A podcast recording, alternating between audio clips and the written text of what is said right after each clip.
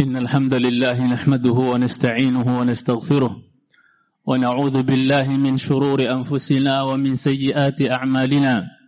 من يهده الله فلا مضل له ومن يضلل فلا هادي له. وأشهد أن لا إله إلا الله وحده لا شريك له. وأشهد أن محمدا عبده ورسوله لا نبي بعده. قال الله عز وجل يا أيها الذين آمنوا اتقوا الله حق تقاته ولا تموتن إلا وأنتم مسلمون. وقال يا أيها الناس اتقوا ربكم الذي خلقكم من نفس واحدة وخلق منها زوجها وبث منهما رجالا كثيرا ونساء. واتقوا الله الذي تساءلون به والأرحام. إن الله كان عليكم رقيبا. وقال يا أيها الذين آمنوا اتقوا الله وقولوا قولا سديدا يصلح لكم أعمالكم ويغفر لكم ذنوبكم ومن يطع الله ورسوله فقد فاز فوزا عظيما.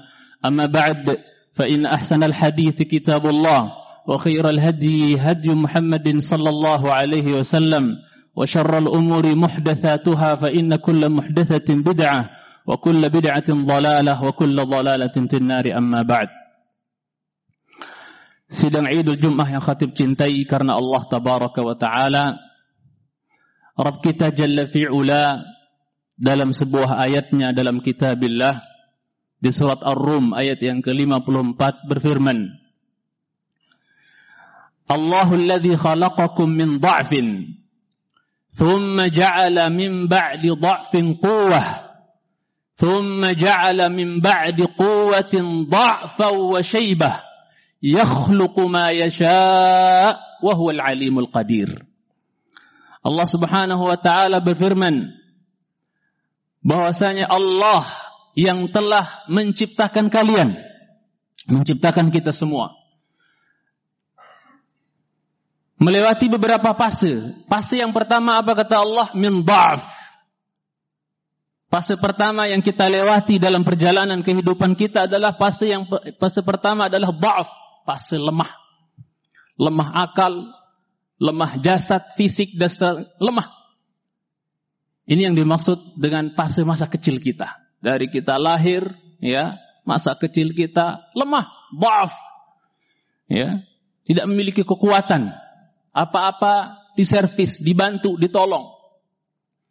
Kemudian fase kedua, thumma ja'ala min ba'di dha'fin quwwah. Kemudian Allah jadikan setelah fase lemah tersebut, fase masa kecil tersebut, Allah Subhanahu wa taala jadikan bagi kita fase kuwah, fase kekuatan, fase yang produktif, fase yang sangat berpotensi punya potensi dan seterusnya. Yang di, yang dimaksud dengan ya kuwah di sini adalah fase muda kita. Saat-saat kita masih muda, masih kuat, masih berani, masih semangat, membara dan seterusnya. Itu yang dimaksud dengan kuwah. Akan tetapi kekuatan ini kadang-kadang sebagaimana dijelaskan oleh ahli ilmu, kadang dia ya bisa menjadi kuwatul islah, tapi bisa juga menjadi kuwatul ifsad. Kadang-kadang masa muda yang identik dengan kekuatan tersebut bisa jadi fase kebaikan, tapi bisa juga jadi fase kerusakan, merusak. Dan kalau kita lihat realita di hari ini, ternyata fase ifsad, ya, fase kerusakan di masa muda itu lebih banyak kita lihat dibandingkan yang baik. Buktinya kalau ada sholat jamaah lima waktu atau ada kajian di masjid, itu yang lebih banyak orang-orang yang sudah tua umuran dan seterusnya. Anak-anak mudanya jarang kecuali yang Allah Subhanahu wa taala rahmati mau datang ke masjid. Ya. Kemudian thumma ja'ala min ba'di min ba'di quwwatin dha'fan wa syaibah. Kata Allah Azza wa Jalla selanjutnya kemudian Allah jadikan setelah fase ya kekuatan tersebut dan ini kita mau tidak mau pasti akan lewati Allah jadikan setelah fase kekuatan, fase muda tersebut, gagah perkasa tersebut, ba'fan wa syaibah. Fase lemah kembali. Dulu awal kita lemah, akan kembali lemah. Dengan datangnya masa tua. Umur tua. Sudah keriput, sudah bongkok. ya Sudah syaibah, kata Allah. Sudah beruban. Yang tiga-tiganya yang khatib sebutkan tadi merupakan sejelas-jelas delegasi dari malaikat maut. Badan yang tadinya tegap mulai bungkuk, kulit yang tadinya ya kencang menjadi keriput, ya. Kemudian rambut yang tadinya hitam menjadi putih, beruban. Itu semua adalah delegasi malaikat maut menunjukkan dekatnya ya waktu kita untuk masuk ke dalam liang lahat kita, liang kubur kita. Maka bersiap sebelum datangnya itu. Jadi kemudian Allah jadikan setelah fase kuat itu ba'fa, fase lemah, wasyaibah, yaitu apa? Beruban. Maka sebelum fase tua ini datang sidang Idul Jum'ah yang aktif cintai Allah taala, mumpung ini para pemuda karena risalah khutbah kali ini khatib lebih arahkan kepada para pemuda. Jarang-jarang kita sentuh, ya. Bahwasanya sebelum datangnya masa ba'fan wa syaibah, masa tua lemah kembali dan beruban sebelum itu datang maka mari masa muda ini kita gunakan sebaik-baiknya ya ya dengan isi dengan kebaikan-kebaikan ibadah taat kepada Allah Rabbul Izzati wal Jalal. Yang Hafsah binti Sirin pernah mengatakan ya ma'syar syabab ubudullaha fi syabab fa inni ra'aitul ibadata fi syabab. Wahai sekalian pemuda beribadahlah kalian ya di masa kalian masih muda yang semangat yang banyak ibadahnya di masa muda. Karena aku lihat ibadah yang berpotensi ibadah yang banyak ibadah yang kuat ibadah yang ya berkualitas itu tatkala masih muda karena kalau sudah mulai ba'fan wa syaibah kalau udah lemah kembali tua udah beruban ya paling zikir ibadah favoritnya. Yang berbau fisik sudah mulai lemah, puasa lemah, sholat sunnahnya juga lemah, dan seterusnya. Ya, maka sebelum itu semua datang gunakan sebaik-baiknya. Maka Rasulullah SAW memesankan dalam hadis Hakim, "Igtanim khamsan qabla khamsin." Ya, gunakan sebaik-baiknya lima masa sebelum datangnya lima masa. Dinomor satukan oleh Nabi Sallallahu Alaihi Wasallam. Shababaka qabla haramik. Masa mudamu sebelum datangnya masa tuamu. Gunakan sebaik-baiknya. Ya, gunakan sebaik-baiknya sidang Idul Jumat yang tercintai Allah Taala. Yang kita, saya, khatib, kita semua yang pernah merasakan masa muda atau bahkan yang lagi muda sekarang, semua kita akan mempertanggungjawabkan umur kita ini di hadapan Allah. Dikiranya akan berlalu begitu saja masa muda itu. Hura, ya, hura-hura, senang-senang, ketawa, ketiwi, duduk, kongko-kongko, maksiat, dosa. Dikiranya akan berlalu begitu saja tanpa ada pertanggungjawaban. La Allah pasti kita akan dihisap ditanya oleh Allah tentang masa muda kita. Hadits al-bazzar ya kan dengan sanad yang sahih. Bahwasanya Nabi sallallahu alaihi wasallam bersabda la tazulu qadama 'abdin yawm al-qiyamati hatta yus'ala an arba'i khisal. Berbagai macam riwayat. Ada berbagai uh, lafal riwayat daripada hadis ini. Hati bawakan riwayat al-bazzar. Nah akan bergeser dua kaki seorang hamba ya. Baik kaki khatib dan kaki kita semua nggak akan bergeser di hari kiamat dua kaki seorang hamba sampai dia dihisap, diinterogasi, ditanya oleh Allah Azza wa Jalla tentang empat perkara. Yang pertama kata Nabi Sallallahu Alaihi Wasallam an umrihi fima afnah tentang umur dia di, dihabiskan untuk apa. Yang kedua baru disentuh wa an syababihi fima ablah tentang masa mudanya dia habiskan untuk apa. Untuk hura-hura, untuk maksiat, dosa, zina, khamar, judi dan yang lainnya. Waliyadzubillah. Maksiat dan yang lainnya. Waliyadzubillah. Ya, akan ditanya oleh Allah Azza wa Jalla. Kaum salaf kita yang muda-muda dulu, mereka sudah siap dengan pertanyaan. Para sahabat-sahabat yang muda-muda dulu itu mereka sudah siap dengan pertanyaan. Siapkah kita wahai para pemuda untuk menjawab pertanyaan-pertanyaan yang akan diajukan oleh Allah Azza wa Jalla? Masa mudamu untuk apa mas? Sudah siapkah kita dengan pertanyaan? Dengan jawaban? Sebagaimana kaum salaf kita yang muda-muda, terutama pemuda-pemuda sahabat. radhiyallahu ta'ala anhum ajma'in. Mereka sudah siap dengan jawaban. Kami habiskan masa muda kami dengan menuntut ilmu di sisi Rasulmu. Kami habiskan masa muda kami dengan qiyamul lail. Kami habiskan masa muda kami dengan jihad fisabilik di jalanmu ya Allah. Siap mereka dengan jawaban. Apa jawaban kita wahai pemuda nanti?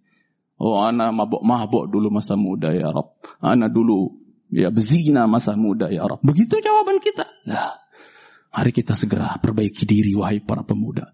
Bertaubat kita kembali kepada Allah. Rujuk kita kembali kepada Allah. Jangan asyik mengikuti jalannya syaitan. Khutuwati syaitan. Lepas. Kembali ke rumah Allah. Kembali ke majelis-majelis ilmu. Karena kematian tidak hanya datang untuk orang tua. Kita walaupun masih muda pun mati bisa datang. Seorang salaf pernah ngomong di hadapan muridnya. Ada yang tua, ada yang muda murid-muridnya. Apa beliau bilang? Yang tua-tua, kalau tumbuhan sudah mulai menua, itu kira-kira sudah musimnya apa itu ya? Jawabnya mereka, musim panen ya Syekh. Kalau tumbuhan sudah tua ya saatnya dipanen. Nangis mereka semua. Mereka paham bahwa, oh iya kita udah pada tua ini. Bentar lagi kita dipanen oleh malaikat maut.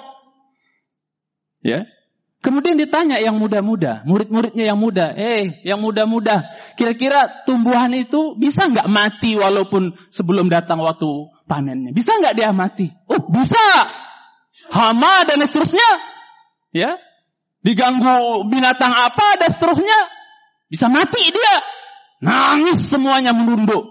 Ternyata masa muda juga bisa didatangi oleh kematian. Malaikat maut bisa datang menjadi tamu yang menyenangkan buat pemuda-pemuda. Apa itu yang kita tunggu baru kita mau kembali kepada Allah Azza wa Jalla wahai para pemuda? Ya. Maka khatib kembali bahwa wa an syababihi fima abla. Allah akan tanya tentang masa muda. Apa dengan apa dihabiskan masa mudanya tersebut? Wa an malihi min aina iktasabah wa fima anfaqah. Tentang hartanya dari mana dia dapat kepada apa dia infakkan. Wa an ilmihi madza amila bih Allah akan tanya juga tentang ilmu seseorang apa yang telah diamalkan dengan ilmunya tersebut. Sidang Idul Jumat yang khatib cintai karena Allah tabaraka wa taala. Hadis yang sering sekali khatib dan kita semua sering dengar. Hadis Bukhari dan Muslim dari jalan Abu Hurairah radhiyallahu taala anhu ardah. Nabi sallallahu alaihi wasallam bersabda dalam hadis yang agak panjang bahwasanya sab'atun yudhilluhumullah fi dhillihi yawma la dhilla illa dhilluh. Ada tujuh orang yang akan Allah naungi di hari tidak ada naungan. Di hari yang panas itu di padang mahsyar. 50 ribu tahun menunggu panas. Matahari satu atau dua mil dari kepala. Hari itu ada hamba-hamba yang Allah akan naungi. Di hari nggak ada naungan kecuali naungan Allah. Di hari nggak ada payung melainkan payungnya Allah Rabbul Izzati wal Jalal. Wa dzakara minha disebut dari tujuh ya orang-orang yang akan Allah naungi tersebut syabun nasya'a fi ibadatillah. Seorang pemuda yang tumbuh berkembang di atas ibadah kepada Allah Subhanahu wa taala. Di atas ketaatan kepada Allah Azza wa Jalla. Ya, sungguh tersentuh ya hati ketika jiwa hati ketika mendengar sebagian pemuda-pemuda di zaman salafus saleh terdahulu saking inginnya selalu taat ibadah kepada Allah sebagian mereka minta sama bapaknya Pak tolong rantai kaki saya di tiang masjid. Hati ini bolak-balik. Rantai kaki anakmu ini di tiang masjid. Hati ini bolak-balik. Takut dia kena fitnah yang begitu banyak di luar sana. Mungkin kita akan berkata lebay. Ya berlebihan. Tapi begitulah kondisi mereka. Saking takutnya dengan fitnah-fitnah itu di zaman mereka. Yang masih lumayan lah gitu. Kondisi di waktu itu. Nggak banyak nggak terlalu banyak orang maksiat ibaratnya. Lah sekarang maksiat dipampang di mana-mana keluar dari masjid udah maksiat. Coba.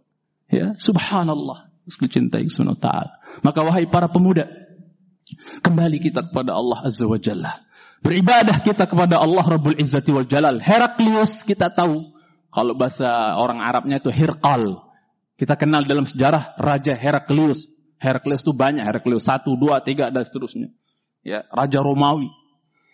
Itu dia pernah mengirim salah satu telik sandi kalau bahasa kita. Atau ya penyusup lah.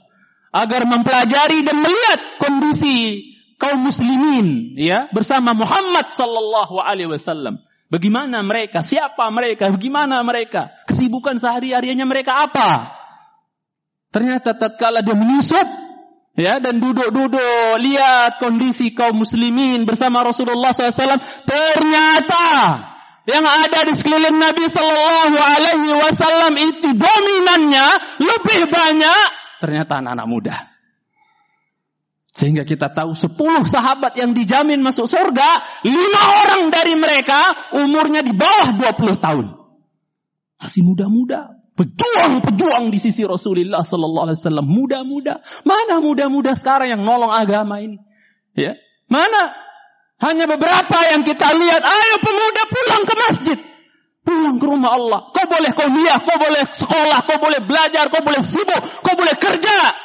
Tapi pada saatnya kau harus pulang ke, ke rumahnya Allah Azza wa Jalla. Kau sembah Rabbmu. Ya. Agar negeri kita ini kiranya dijaga oleh Allah. Aman, tentram, gemah, rifah. Lu jenawi apalah bahasanya itu. Kembali wahai pemuda-pemuda. Syababul yom, rijalul ghad kata orang. Pemuda hari ini pemimpin di masa yang akan datang. Nah kalau pemudanya pada rusak, siapa yang diharapkan? Ya acak adul negeri kita di masa yang akan datang. أقول قولي هذا وأستغفر الله لي ولكم ولسائر المسلمين والمسلمات من كل ذنب وخطيئة فاستغفروه إنه هو الغفور الرحيم.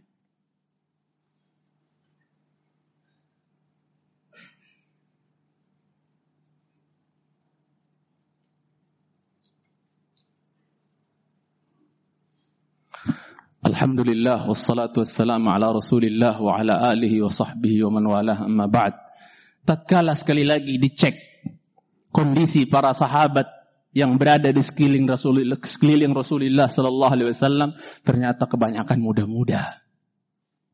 Ya, pemuda-pemuda rata-rata. Sidang Idul Jumat yang hati cintai Ta'ala. Yang dilihat oleh ya penyusup ini, mereka ternyata usudun bin nahar. Waruhbanun bil lail.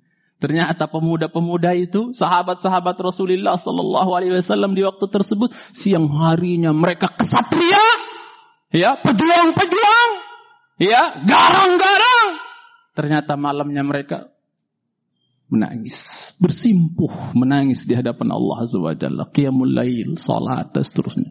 Di siang harinya mereka bak satria di medan jihad, di medan laga, berjuang, dakwah dan yang lain. Tapi di malam hari mereka lemes bersimpuh di hadapan Allah Azza wa. Ngapain pemuda kita di malam hari?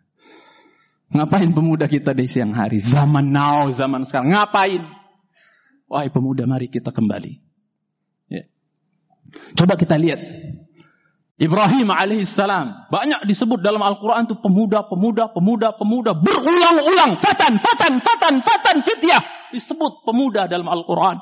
Menunjukkan Al-Quran. Menunjukkan Islam. Menunjukkan Rabb kita Jalla fi'ula. Punya perhatian besar terhadap kaum muda.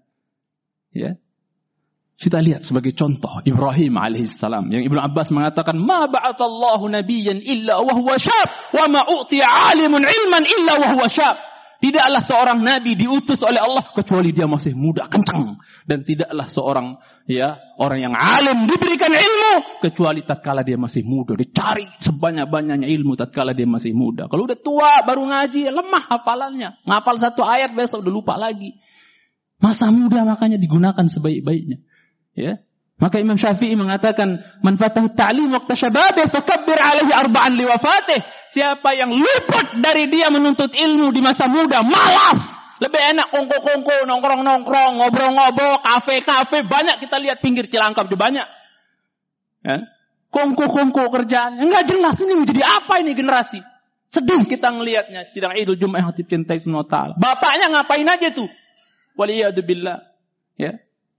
Jadi kata Imam Syafi'i siapa ya yang luput dari dia menuntut ilmu di waktu muda, tolong takbirin dia empat kali, dia udah wafat. Imam Syafi'i yang bilang bukan khatib. Mohon maaf. Imam Syafi'i yang bilang takbirin empat kali dia wafat itu orang mait jalan tuh orang kalau masih mudanya nggak belajar, nggak ngaji, nggak duduk di majelis. Imam Syafi'i yang bilang nggak respect Imam Syafi'i sama pemuda yang nggak belajar, nggak mau masuk masjid, nggak mau duduk di masjid, nggak respect sama sekali. Bukan pemuda keren itu, bukan. Ya, nggak ada nilainya di hadapan Imam Syafi'i rahimahullah. Kemudian sidang Idul Jumat yang hatib cintai sunnah Ibrahim masa mudanya dihabiskan untuk dakwah. Ya, mengajak kaumnya kepada tauhid, menyembah Allah saja dan menjauhkan syirik. Bapaknya didakwahin, keluarganya diajak, diajak kaumnya diajak, didakwahin. Ya. Ya, berhala-berhala dia hancurkan bahkan menegakkan tauhid di muka bumi atas perintah dari Allah Rabbul Izzati wal Jalal. Maka sidang Idul Jumat yang cintai sunnah ta'ala tatkala kaumnya suatu saat pergi untuk berhari raya di luar ya ya di luaran sana maka apa? Dia diajak tapi dia bertauriah. Kayak bohong tapi bukan bohong tauriah. Ini sakim sorry anak lagi sakit kata dia nggak ikutlah dia kesempatan tatkala mereka pada keluar hancurin semua berhala-berhala itu ya dihancurin oleh Ibrahim alaihissalam pulang mereka singkat cerita itu apa mereka melihat berhala-berhala mereka pada hancur kecuali yang paling besar maka mereka berkata, "Man fa'ala hadza bi alihatina innahu laminadh dhalimin." Murka mereka. Siapa yang berbuat seperti ini terhadap Tuhan-Tuhan kita? Tuhan kok nggak bisa membela dirinya sendiri. Ini siapa yang berbuat ini terhadap Tuhan-Tuhan kita? Dia zalim benar ini orang. Maka dikatakan, lihat, lihat, kata-kata pemuda disebut. Qalu fatan. Mereka berkata, oh pemuda seorang pemuda yang kuruhum yang mereka sebut-sebut yuqalu lahu Ibrahim. Konon namanya Ibrahim. Dia kayaknya nih ah, dipanggil, diadil sampai pada akhirnya Ibrahim apa? Dibakar, dilempar ke api dalam keadaan ditelanjangi. Makanya dalam hadis sahih Muslim, Allah man yuksa yaumal qiyamati Ibrahim. Orang yang pertama kali dibakaikan pakaian nanti di padang mahsyar di saat kita bangkit telanjang semua, yang pertama kali dibakaikan pakaian adalah Ibrahim. Karena dulu ketika dibuang ke api beliau ditelanjangin oleh kaumnya. Demi tauhid, mana pemuda-pemuda zaman sekarang? Mana pemuda-pemuda sekarang yang membela dakwah tauhid? Ya, ya, merongrong kesyirikan, mengajak manusia kembali kepada mengesahkan Allah semata, ibadah hanya kepada Allah semata. Mana? Yusuf alaihissalam, contoh buat kita. Masih muda belia, kenceng. Syahwatnya luar biasa, masih muda, ganteng pula. Luar biasa. Ya. Tatkala beliau jadi budak, tidak ada yang kenal di istana. Ternyata karena dia semakin beranjak dewasa, muda, ganteng, cakep, dia syatrul jamal diberikan setengah kegantengan di muka bumi ini. Akhirnya kepincutlah Imra'atul Aziz, istri dari pejabat, penguasa di waktu tersebut yang terkenal dengan kecantikannya. Bahkan dia jadi contoh dalam menjaga body, kecantikan. Ya, terkenal kecantikannya. Ya. Kemudian apa? Ternyata apa? Yusuf ditutupin pintu, diajak untuk berbuat nista. Wahai pemuda, wahai pemuda, lihat seorang pemuda yang tidak ada yang tahu, nggak ada yang kenal, ya dia budak, ya, ya. Kemudian pintu sudah ditutup, di depannya perempuan cantik. Sedangkan dia lagi menggelora, ya, jiwa mudanya ada, masya Allah. Apa yang akan terjadi kira-kira? Ya, ternyata seorang pemuda yang gagah ganteng, ini pemuda keren. Tatkala dia berani berkata, Allah. Dan aku berlindung kepada Allah. Aku takut, nggak berani. Ini akhafullah. Nggak mbak, mbak. Saya takut, nggak berani. Takut semua Allah. Keren. Kalau yang so, kesempatan dalam kesempit, kesempitan dan waliyadzubillah pemuda-pemuda rusak gitu waliyadzubillah. Kasih kesempatan sedikit masuk ke jurang nista waliyadzubillah. Ma'adallah. Ya, dia katakan ma'adallah. Qala ma'adallah. Innahu rabbi ahsana matwai. Ya, dia katakan seperti itu. Ya, sesungguhnya Rabbku yang telah memperbaiki tempat tinggalku. Syukur, aku dibuang ke sumur bisa sampai tempat kayak gini. Udah, udah syukur banget ibaratnya. Subhanallah. Ma'adallah. Terkenallah. Virallah. Ya. Di Mesir waktu tersebut. Wa qala niswatun fil madinati imra'atul aziz turawidu fataha. Lihat pemuda disebut lagi oleh Allah. Fataha an nafsihi qad syagafaha hubba. Inna lanaraha ya fi dalalim mubin. Berkata wanita-wanita di Mesir bahwasanya apa? apa wanita-wanita di, di, di Mesir waktu tersebut di kota mengatakan bahwasanya istrinya seorang pejabat itu apa kepincut sama budaknya udah cinta mati sama ya budaknya bahkan sebaliknya juga Yusuf itu sebenarnya ada rasa juga pengen juga I, Allah katakan bahwasanya walakat hammad bihi wa hamma biha laula ar burhana Sebenarnya wanita itu kepincut, Yusufnya juga ada rasa. Tapi kalau bukan karena takut kepada Allah, terjadi apa yang terjadi. Tapi karena rasa takut kepada Allah, ma'adallah. Mana pemuda-pemuda ketika dapat godaan dari wanita di zaman sekarang? Bisakah dia tahan? Ya. Kemungkinan ini kita akan lanjutkan insya Allah Ta'ala ada cerita-cerita lagi yang lain. Kisah Ashabul Ukhdud, kisahnya Ashabul Kahfi yang mudah-mudahan bisa menjadi inspirasi buat pemuda-pemuda kita untuk segera hijrah memperbaiki diri. Tinggalkan yang haram-haram. Kembali taat kepada Allah Azza wa Jalla. Al-muhajir man hajara ma haram Allah.